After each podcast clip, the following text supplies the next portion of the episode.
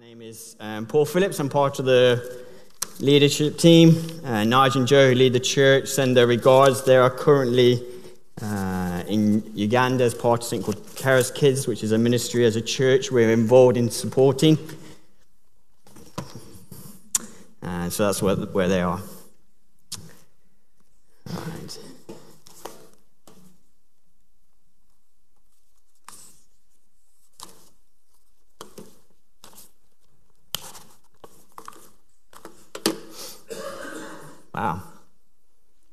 Difference between when you start and when you, when you come up here, since the people coming in.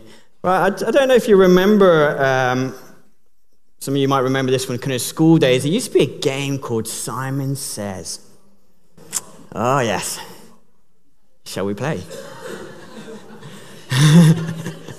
Simon says, lift up his right hand. I've got to think about which hand it is. Oh, I've got some of you there. You know, uh, Simon says, lift up your left hand. Simon says, lift up your left hand and your right leg. This will be easier to say it. Lift up your right arm. Oh, I could have done prizes here, but I won't be. now you might be thinking, what is the pastor's away? What's he up to when the pastor's not here? But if you know the story, the whole idea is, you know, Simon says, you know, we, we, we, you're meant to just do what Simon says. And when Simon doesn't say it, you don't do it. And we're doing this series at the moment in church, looking at the stories of Jesus. And really, the stories of Jesus are to do with just sharing about what Jesus says. And as people who are seeking to follow Jesus, who are seeking to live like Jesus, what we're trying to do is to hear what is Jesus saying? Because all around us, there are other people saying things. There's a culture in society we're in who say, do this, do that, say this, say that. Even within church, if you follow Jesus and you've been coming to church for any period of time, over a period of time, different churches and different people you hang out with have a kind of culture and way of doing things. And so sometimes the voice that you hear most is those around you. It's amazing how many times I and, and people I hang out with say they do this or they do that because, and they compare themselves with somebody else in church. But what we want to do is like, what is Jesus saying to us? Because we want to do that. If Jesus says do this, we want to do that. And if Jesus says do that, we want to do it. And if Jesus is not saying it, we don't want to do it. And so that's partly the reason why we're doing this series of the stories that Jesus shared. Oh I was going to do a blank one so you didn't know which one I was going to do, but hey, it's pretty obvious here. And um, the other thing about these stories, some of these stories you're very, you, you're probably quite familiar with. If you've been brought up in a Christian family, if you read your Bible, some of these stories we call them parables. Sometimes you can get really familiar with them. And in that context, you think you know about them, but not necessarily so. A lot of these stories are ones I was brought up with as a child. This one in particular, I used to get told quite often in Sunday school, and we used to act it out. And uh, we'll read the story in a minute. Judith is going to come up in a minute and um, read it to us. But as part of it, this person gets beaten up, and I, I don't know why. I mean, look at me, I look so innocent. And uh, I'm so nice and so kind, but I was always one of the ones that had the joy of it's the only time in church you could actually legitimately beat somebody up, and it was okay. And uh, me and my friend, we always got asked to do it. And um, but as more and more I look at these stories, I realize how radical. You can come up, Judith, and lean on this if you want. Uh, how radical they are, how costly they are, how much they affect our lives. You see, there were more than just to be nice stories we learnt as children. These are stories that are like, this is what Jesus says. This is how we need to live and react. So Judith is going to read the what we call the parable of the Good Samaritan from Luke chapter 10. Starting at verse or 25. Do you want to just, just grab a mic, actually? Thanks.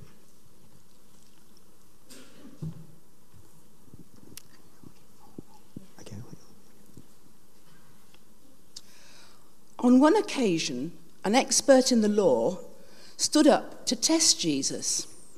Teacher, he asked, What must I do to inherit eternal life? What is written in the law? He replied. How do you read it? He answered, Love the Lord your God with all your heart, and with all your soul, and with all your strength, and with all your mind, and love your neighbor as yourself. You have answered correctly, Jesus replied. Do this, and you will live. But he wanted to justify himself. So he asked Jesus, And who is my neighbor? In reply, Jesus said, A man was going down from Jerusalem to Jericho when he fell into the hands of robbers. They stripped him of his clothes, beat him, and went away, leaving him half dead. A priest happened to be going down the same road, and when he saw the man, he passed by on the other side. So too, a Levite, when he came to the place and saw him, passed by on the other side. But a Samaritan, as he travelled, came where the man was, and when he saw him, he took pity on him. He went to him and bandaged his wounds, pouring on oil and wine. Then he brought the man on his own donkey brought him to the inn, and took care of him. The next day, he took out two silver coins and gave them to the innkeeper. Look after him, he said, and when I return, I will reimburse you for any extra expense you may have. Which of these three do you think was a neighbor to the man who fell into the hands of robbers? The expert in the law replied, the one who had mercy on him. Jesus said, Go and do likewise. Thank you, Judith.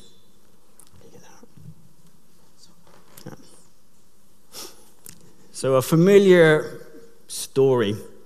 You know, we even get kind of kids' children's illustration books like the one I put up behind. But this morning, I wanted to take time just to look at it and start to think through some of the the implications, some of the consequences, some of the, the cost of the story. Because it's so easy just to kind of flip through and go, I know the story. To give you the kind of the, the context, you have this teacher of the law. And in those days, when they taught, the teacher would sit and the people would gather around them. Uh, and when you had a question, you would stand up and you'd ask the question, you'd stand up out of respect and ask a question. In this case, the person stood up he wasn't asking so much out of respect, but in relation to try to test Jesus. He wanted to kind of see if he could make Jesus look awkward, just make Jesus say something wrong. Many years ago, I used to be a, a lecturer, and it didn't used to take me very long to figure out who out of the students would sometimes just ask questions because they were trying to get one over me um, and try to think that they could maybe be yeah, make me look stupid. And in some ways, there's the same situation here. And he asks an interesting question. In some ways, a flawed question, because he says, What must I do to inherit eternal life? Do and inherit. What must I do to inherit life? And that was in some ways a flawed question, because normally you don't have to do anything to inherit. Your inheritance, if you get an inheritance, comes from a place of position, from a place of birth, because you got a connection with whoever has written that inheritance. This idea of doing and getting an inheritance. The teacher of the law, and often the concept they had in those days, was this idea that if you wanted to get eternal life, if you wanted to have this connection with God, then you had to do certain things. You had certain rules that you had to do. And if you did them, somehow you could earn your way into heaven. Now, Jesus, being Jesus, you know anything about Jesus, he generally doesn't often answer questions. He just throws out another question. You know, what is the law? And the lawyer replies about loving the Lord your God with all your heart, with all your mind, all your soul, and loving your neighbor as yourself. Uh, which you got from the Old Testament. Maybe you'd heard Jesus say it before. And Jesus says, Yeah, go and do that, and you will inherit eternal life. If you consistently, as part of your life, always love the Lord your God with all your heart, with all your mind, and all your soul, and you love your neighbor as yourself, then you will get eternal life. So Jesus says that, knowing perfectly well that no one can physically actually do that. And that's the reason why he came. However, the, law, the lawyer still doesn't get it. He's still trying to figure out what can he do to inherit? What can he do to get that eternal life? So he can ask the question in a different format. He kind of thinks, well, I kind of just got this idea. I can just about grasp this idea, what it means to love the Lord God with all my heart, with all my mind and my soul. But what does it mean to love my neighbor? In some ways, it's a good question. If you've been following Jesus for any period of time, we often quote that verse we're called to love God with all our heart, all our mind, and all our soul. And I could do a talk on that one, but we're focusing on the second one. What does it mean to love our neighbor? What does that look like? Who is our neighbor? Now, probably for the, the lawyer, the expert of the law, was asking in his head when he was thinking about who my neighbor was. In those days, it'd either be his kind of family, his immediate family, and his wider family, or it would be what he would perceive as, what, uh, as a devout Jew, somebody who was keeping the rules and regulations of what we would find in our Old Testament the way that they would do. But Jesus tells this parable this is a really, really hard parable. I know when we were thinking as a leadership team what we should do over the summer, we often think it's the kind of quieter time of the year. And so we tend to do a, a something which we think is going to be a little bit more simple, a little bit more restful. And it seemed like a good idea to, I started looking at the, the, the parables I talked on. I talked on one a few weeks ago. I'm going to talk on one in a, in a couple of weeks' time. And as I looked at these parables, each one of them, including this one, and I really started thinking about it, I thought, ouch, they're really, really hard. You know, if you come in here this morning wanting a nice, easy talk, it's, it's not going to be an easy talk. It's a hard talk. One for me to share and one for me to try to outlive. See, it was never meant to be a nice little kid's story. It was meant to be a story that radically touches at the heart of who we are and what it means to follow Jesus. Love your neighbor was never meant to be a nice little slogan that we say or we put on a bumper or we put on a nice little bookmark. It was meant to be something that was outlived every day of our lives. And that's hard. Jesus, in one of his um, talks, talks about the narrow way and the wide way. And the kind of idea is the narrow way is the kind of the harder way, it's a more difficult way. And this is a good example of it. Are you ready to go on a journey this morning? Yeah, you can respond. and, uh, and so we're going to look at this story. Uh, I got a little bit of insight. There's a book called, uh, I'm trying to remember what it's called now, actually. Um, something like the, the stories of, of Jesus through the eyes of somebody from the Middle East. And having lived in the Middle East as well for a number of years, it's also helped me begin to look at different stories which I was very familiar with in, with different eyes. I remember when I used to hear this story, I mean, this was kind of story, you used to get this in schools. I used to teach this parable in schools. It was a popular one. And um, it was just me. I used to think people were quite callous. And I'm just thinking, you've got this person, is walking down this road, it was well known to be quite a dangerous road, and he is just beaten up.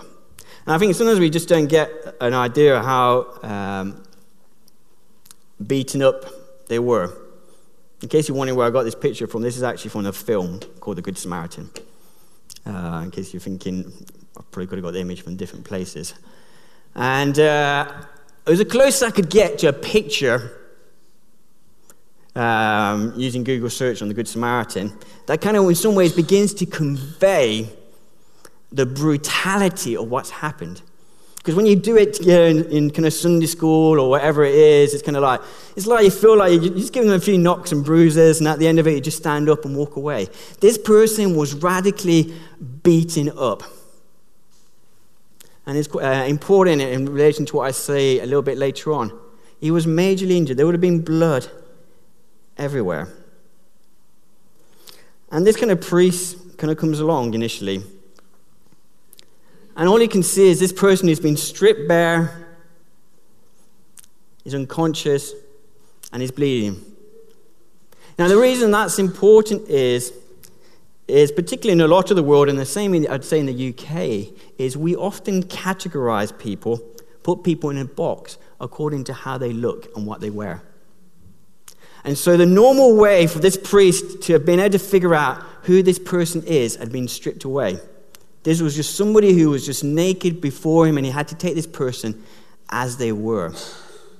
You see, if, if it hadn't been stripped, it would have been quite easy for the priest to be able to figure out whether this person was a Jew or not. You see, by having that taken away, it took away his normal boundaries that kind of affected the way that he treated people. It's like, if you're like this, I will treat you like this. If you're like this, I will treat you like this. But this person in front of him, he couldn't put into his boxes. And so that created a dilemma for him. You know, he wouldn't be able to tell by skin because it doesn't matter whether you're Samaritan, uh, whether anywhere else from the Middle East, whether you're Jew, your skin color would be the same and your eye color would probably be the same. It was a clothes and your accent. Well, this guy wasn't speaking. So he had no way of distinguishing between them. You see, if this person was a Jew that had been beaten up as a devout Jew, he should help. If it wasn't, then he had no obligation to do anything, generally, and as the way they interpreted the law. If you read the Old Testament, there was an obligation. You also had this dilemma because this person was there. As far as we know, there's no conversation. If this person was dead, if he, as a priest, touched him, he became unclean. And again, he would go, oh, So what? He can just go and wash. Now, in those days, being unclean, touching something that was dead, there was a cost. For him as a priest, if he touched something that was dead, it meant he could not work. If I had time, I'd look it up. Somebody like Neil might be able to remember it, but I think at minimum would probably be at least seven days. It could be longer. It meant that he would not be able to work. There was a real cost involved. You know, you, like I said years ago, I would just think, like, just, just do something. What's your problem? Are you callous? Are you hard hearted? Surely anybody would, would do something. But there was a real cost. It was going to affect his income. He could not work, he could not claim. As a priest, he could claim like an allowance from the temple. He would not be able to claim it while he was unclean.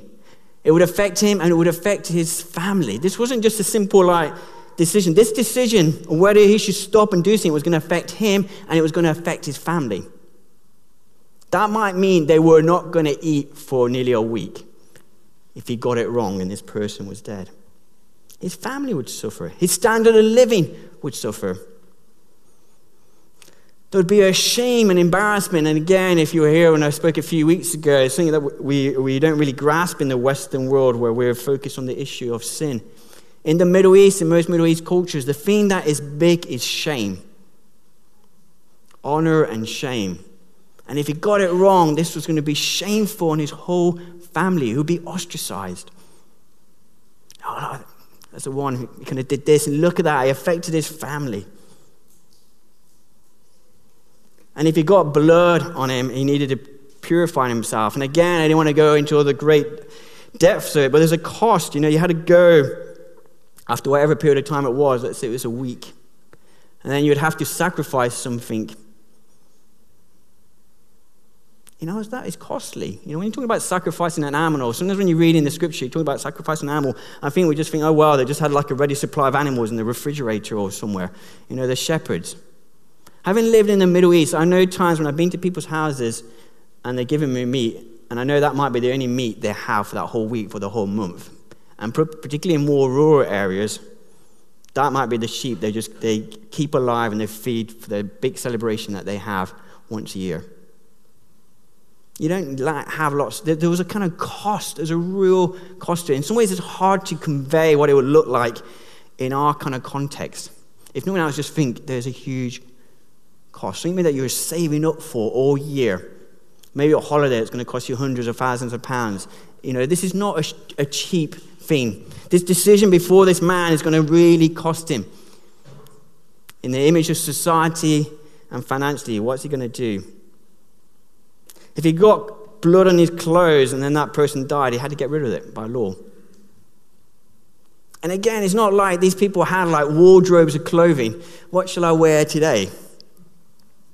You know, normally they have one or two kind of main items of clothing they're going to work, they were going to wear. And he was going to lose it if this person was dead. What would you do? What would I do? That's a challenge. I said it was hard. Years ago, it was, it was quite easy when, when I didn't know it. information. It was like, yeah, of course I would stop. But when you get this information, you think, would I? And a bit later on, I'm going to give you a little bit of time. We've got a little bit of time um, this morning where I'm going to get you to think about what does it really look like in my situation, your situation. See, walk by. The Levite came along and he also had the kind of similar issues and thought processes going through his mind. So he walks by. Next thing is a Samaritan comes along, a good Samaritan. And again, if you don't understand the culture, it's hard to see. You know, the Jews had no respect for the Samaritans. We're told even in the Bible that the disciples would, didn't want to travel through territory that belonged to the Samaritans, so they kind of went round, you know, they just added like days to their journey.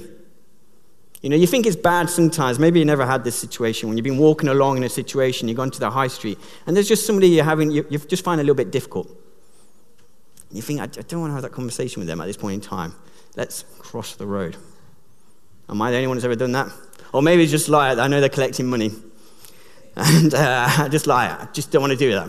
Maybe you can relate to that a little bit more. I'm just going to cross the road. This was a major crossing the road. This was like detours of days to get around because I didn't want to face um, any Samaritans. You know, in John's gospel, it actually says that Jews had no dealings with them. And that's very, you know, strong in a kind of environment and a culture where you made your money by barter. You had to exchange stuff. You had to deal with people if you wanted to kind of live. They were the enemy. For various reasons, and I won't go into great depth, they were seen as the ones who had kind of like compromised their religion, their beliefs. They're the ones that over the years, at various times, had, had kind of worked or sided or helped the enemies of the Jews. There was no love loss between them. If anything, there was sheer contempt, maybe at the best, certainly hate. And it was mutual. And again, it's, it's hard for us to kind of grasp this. I don't know how to even put it into your situation. I used to live overseas, it was a lot easier for me because I'm aware of some of these tensions that still exist even now. So when we used to live in in Lebanon amongst the kind of Hamas and Hezbollah. You know, just change the story. And, uh, and so if there was a Hezbollah fighter that was lying on the ground beaten up, it was a good Jewish person that helped them out. You can guess that messed with their minds. And I've done it before. I have some Jewish friends and I've flipped it around. And so the person that's beaten up is a Jewish person and there's a Hezbollah fighter that comes along and helps them that also messes with their mind. And I, I can't think of a good example. Maybe just ask God as you speak, but to get some of the idea of the hate and the, the way that this story would have just, the audience that was sitting there is like, these are kind of your arch enemies, your worst people ever, traitors. Think everything, the, sheer contempt for them. And then they're the ones, they're the heroes in the story. And this is just, just they just can't comprehend it in some ways. But the Samaritan comes along, uh, and on various levels, he begins to take a risk. Firstly, he takes his Jew to Jericho. Jericho was a, was a, Jewish, um, a Jewish city.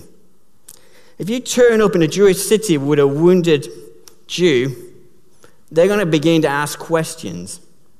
It's not a good idea for a Samaritan to go into a Jewish village. We've already said they're not popular. They weren't popular both ways. So a Jew wouldn't go into a Samaritan village, they'd try to avoid it. Same way a Samaritan wouldn't go into a Jewish village.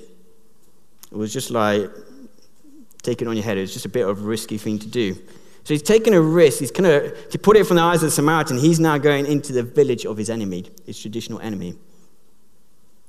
There's a risk involved in that. You know, they might think, was he involved? You know, and, and these kind of cultures, environment, they're very good at doing what's called communal vengeance, i.e., lynching. And so he was putting himself in a dangerous area. It would cost him money. Here he is, he goes and he pays. And I don't know about you. Maybe on my best day, I think I'll, I'll pay, you know, I would pay it. I would be in the Good Samaritan. Yes, hopefully. Uh, and I would pay, but he, he says, when I come back, I will pay more. Well, there's a couple of things that are crazy already. He says, I've kind of risked my neck to go into a place where I'm not wanted, Jericho. I'm going to come back again. I'd be like, I've done my bit, let's go. You know, I've done my mile. In the Bible, Jesus talks about doing what it says, going the, not just in the, doing the basic mile, but going the extra mile. Not just doing what you feel like you should do, but going the extra mile. He's done his mile, you could argue. He's taken him to Jericho, he's given him a bit of money, but he says, I'm going to come back again. he says, I will cover those costs. Again, that's a very risky thing because generally they just had enough money just to get by. You know, these costs could escalate. In those days, if you kind of vouched to say, I'm going to pay, and you didn't pay, you could end up in prison or you could end up in, uh, slavery. This Samaritan went to extraordinary lengths. My challenge to me is, my challenge to you is, what lengths do I go to?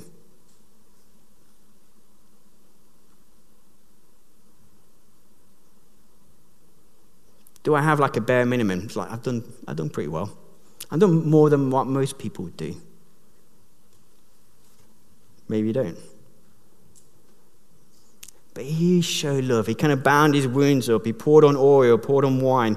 In the early church, people pictured the Good Samaritan as kind of representing Jesus. It kind of symbolized who Jesus was, reaching out, going the extra mile, paying the cost. And then Jesus says at the end, Go and do likewise. Jesus did. In sense of coming to earth. But not only that, the example he left us. The people that he had to reach out to that could make him feel in a situation where he would be judged. We read a couple of times in Scripture where uh, Jesus went and had dinners with various people. And those kind of people were often like categorized into certain situations. This is from Mark chapter 2. He went to visit somebody called Levi, and it says, While Jesus was having dinner at Levi's house, many tax collectors and sinners were eating with him and his disciples. When the teachers of the law, who were Pharisees, saw him eating with sinners and tax collectors, they asked his disciples, Why does he eat with tax collectors and sinners?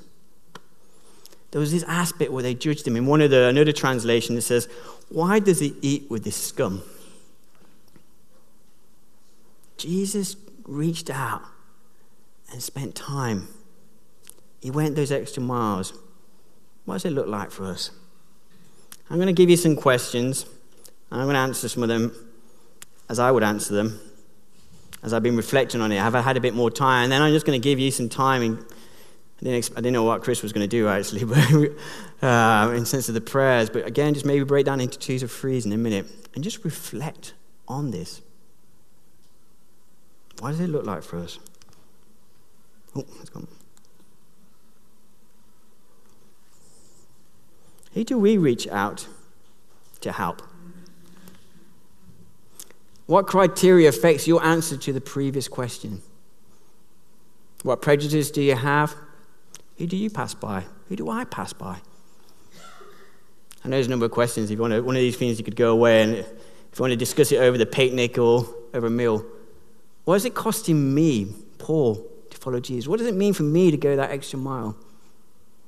What does reaching out an extravagant and costly love to your enemies, to my enemies, look like? What does binding up the wounds of those around you look like? And here's just some of my my thoughts. I mean, I, I was just I'm seeking to try to live like Jesus. I'm trying to do what Jesus says. And when I look more and more look at who Jesus is, and more and more look at his stories, like this one and his life, it challenges me. He was a radical person. And I need to match my life up with him. It's easy for me as I answer these questions to think, well, so and so wouldn't do that, or the average person I know would. That's not the question. What does Jesus say? And so sometimes I think about, you know, what do we, you know, I was thinking about that question, how, what do I, you know, who do I help? And if I was honest, I was thinking about it often to help people that I get on with better. And uh, you go, well, that's natural. Yeah, it's true, it is natural, but we're called to be supernatural. You know, I was thinking if I, if I see a notice and it says, you know, so and so needs help moving house, they're moving house, and need some people to kind of help shift stuff. What thoughts go through my mind? What thoughts go through your mind? I was thinking, you know, do I know them? Are there somebody I you know, particularly get on with? And that's sometimes to decide whether I'm going to give them a hand. I know if Nigel and Joe, the pastors, you know, said that they were moving a house, I suspect they wouldn't have any problems getting people to help them move house. How about somebody else? I know if I was honest, I'd probably would be less likely for certain people. And I think, no, what would Jesus do? Oh, he used to have these things years ago. What would Jesus do? There nice little things he put WWJD. Apart from making somebody a lot of money, whatever, and it was kind of challenging. Like, what would he do? What's some of the culture? What's some of the prejudice do we have? To be honest, I realize more and more as I reflect on it, our prejudices, and it varies. We were on holiday down in in Bournemouth for a few weeks, and um, and you kind of walk around, and you see lots of people from different places, different locations, and different accents, different backgrounds, different skin colors, whatever, and uh, and I realize, no, I do have prejudice. There's certain things I find easy so I know often I challenge people by not being prejudiced against Muslims. If you don't know me, I spend most of my time sharing Jesus with love and respect, inviting Muslims to know Jesus. Now, I have no problem with Muslims. If I see a group of Muslims, I'm like, where? Yes, this is great. My holiday has got better. Uh, let's go and practice some Arabic. Let's go and see what God wants to do there. For some of you, that'd be, you know, like hard. It's like, oh, that might be where your heart is. But I realize that my heart is callous in other areas. You know, sometimes I wander around the way certain people speak, I sometimes find harder. I judge them. You know, sometimes um, down at um, Poole Beach where we are, um, you know, there's sometimes busloads of people that come from certain countries and just make a load of noise. And I know in my heart, it's been challenged. It's like, Am I annoyed because of the music, the loudness, or is there, is there something deeper in my heart? And I'm just, just sharing here uh, because I'm going to give you some time, but I want to say I'm not uh, just throwing these questions out because I feel like throwing some questions out. These are things that I'm, I'm wrestling with. Who do I pass by? If I saw a really good friend, you know, if I saw one of my children kind of falling over in need, you know, I would stop. Do I have like a sliding scale in my heart? This person I stop for, this one I might do if I got a little bit more time. Uh, this one I just just pray for them as I walk past them. Wait, where, where are you? Where am I? What is it costing me to follow Jesus? You know, as, as I looked upon those stories, and maybe that's the first time I've thought about it before, but yet I come back it again. The cost to the priest and the Levite, the inconvenience, the loss of livelihood. People think they were crazy to take that risk. We look at them and think they're callous. In that kind of environment, everybody would think they're crazy if they'd reached out and helped that person. Just move on. What inconvenience is God calling us to? What inconvenience is God calling to us as a church as we want to move forward into this new season? What inconvenience does it mean for me? What inconvenience does it mean for you know, the head of my household, or the, the Phillips family, as we seek to follow God in this, this coming season? Where are the times where people go, You're crazy? In some ways, maybe I find it easy, easier than some of you, maybe contextually, because I, you know, my work involves working with people going to places where most people think is nuts. So when I work with people going to places like Somalia or Yemen or Afghanistan, you know, not surprisingly, I have lots of conversations in relation to this.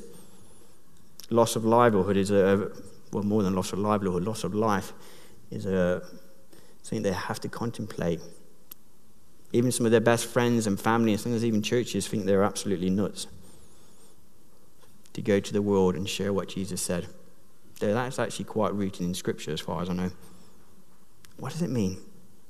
What does it mean be extravagant and love your enemies? I've been thinking about this one recently. I was in a situation, not, I, I, do work for various different people, so this doesn't apply to Winchester Vineyard before you start trying to think about it. But one of my work situations I was in, I would say I was slandered.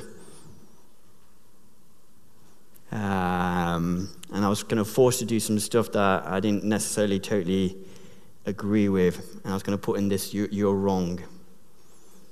And, um, and I, I found that really hard. I'm still processing it, though it happened like about a month ago. And so, as I've been thinking about what my enemy looks like, I kind of thinking about that person, if I'm honest. And thinking, what would it look like for me to love them extravagantly? I have to work with that person. It's part of my role. But what do it look like to love them extravagantly? Not just put up with them, not just to kind of be a little bit more careful around them in what I say and how I deal. What would it look like to kind of bind up their wounds? Because I became very aware of the wounds in that situation. And oil. What does it look like? Hard. I said it was going to be hard, didn't I? I said to you, did you want to go on this journey? Do you regret saying yes? what do I want you to do, um, you can do this by yourself. Whereas some of you, if you're visiting here, you're thinking like, oh, wow, this wasn't what I was anticipating when I came to church. It's normally like nice and fluffy, and, you know, this is hard stuff. Jesus was a radical. But if you want to, maybe break down into twos or threes, whatever you feel comfortable with. And just, I want to just give you a little bit of time to process this. It's very easy just to kind of like get some information and kind of rush off and go, that was interesting, or pause on one of his talks, whatever. I don't know why you like to categorize me as in your kind of post Sunday meal discussions. But I want us to take some time to think about this. And the question I want you to think about as you use these questions is what is Jesus saying? What is he saying to you? So I'll give you a good three, four, five minutes. So get started and I'll call you back um, after that time.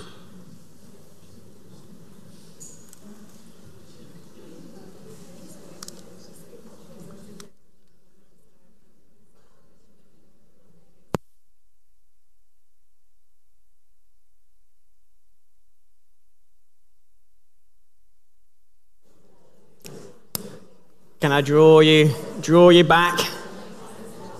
It's always that risk when you kind of unleash people to um, get into groups and discuss.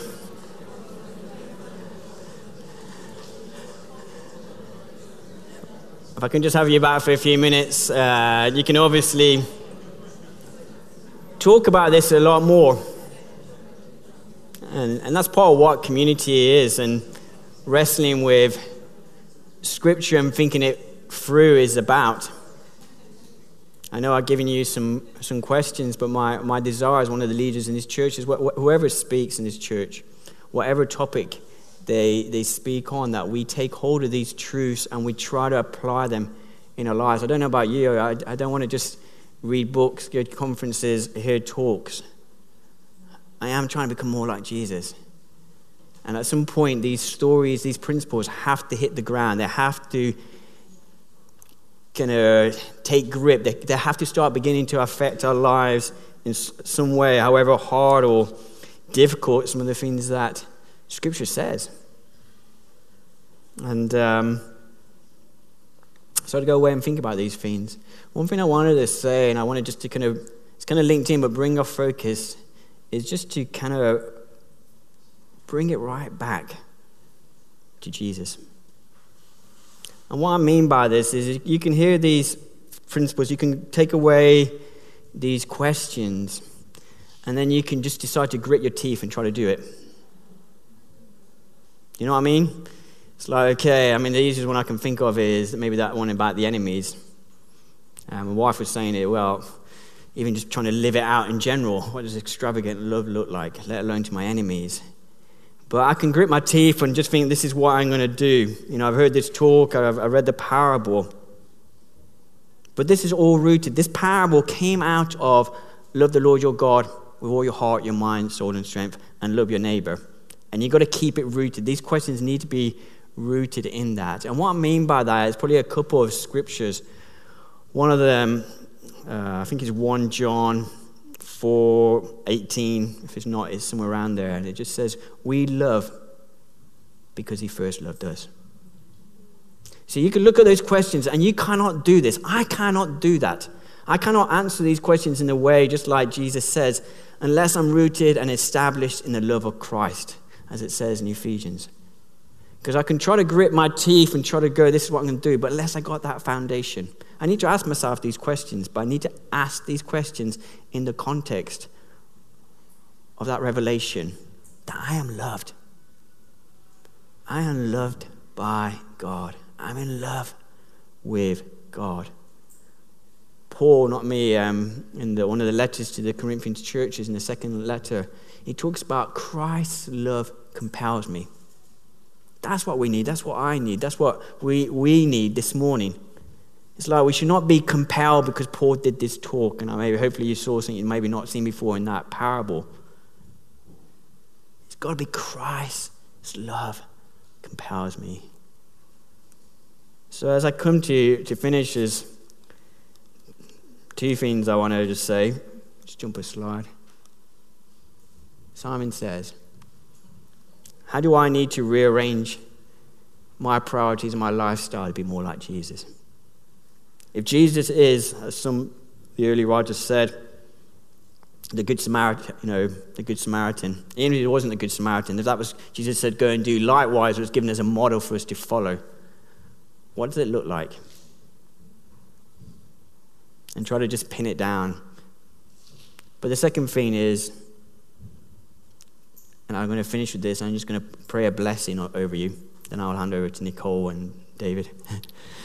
um, so it gives you a little bit of time to think. I just want to bless you with uh, a blessing that there is in Ephesians 3. And there um, is a prayer that kind of Paul shared. And it's all to do with being rooted and grounded in the love of God and having a revelation of that. Because when we have that, this is what this has got to come out. This has got to be the soil from which this comes.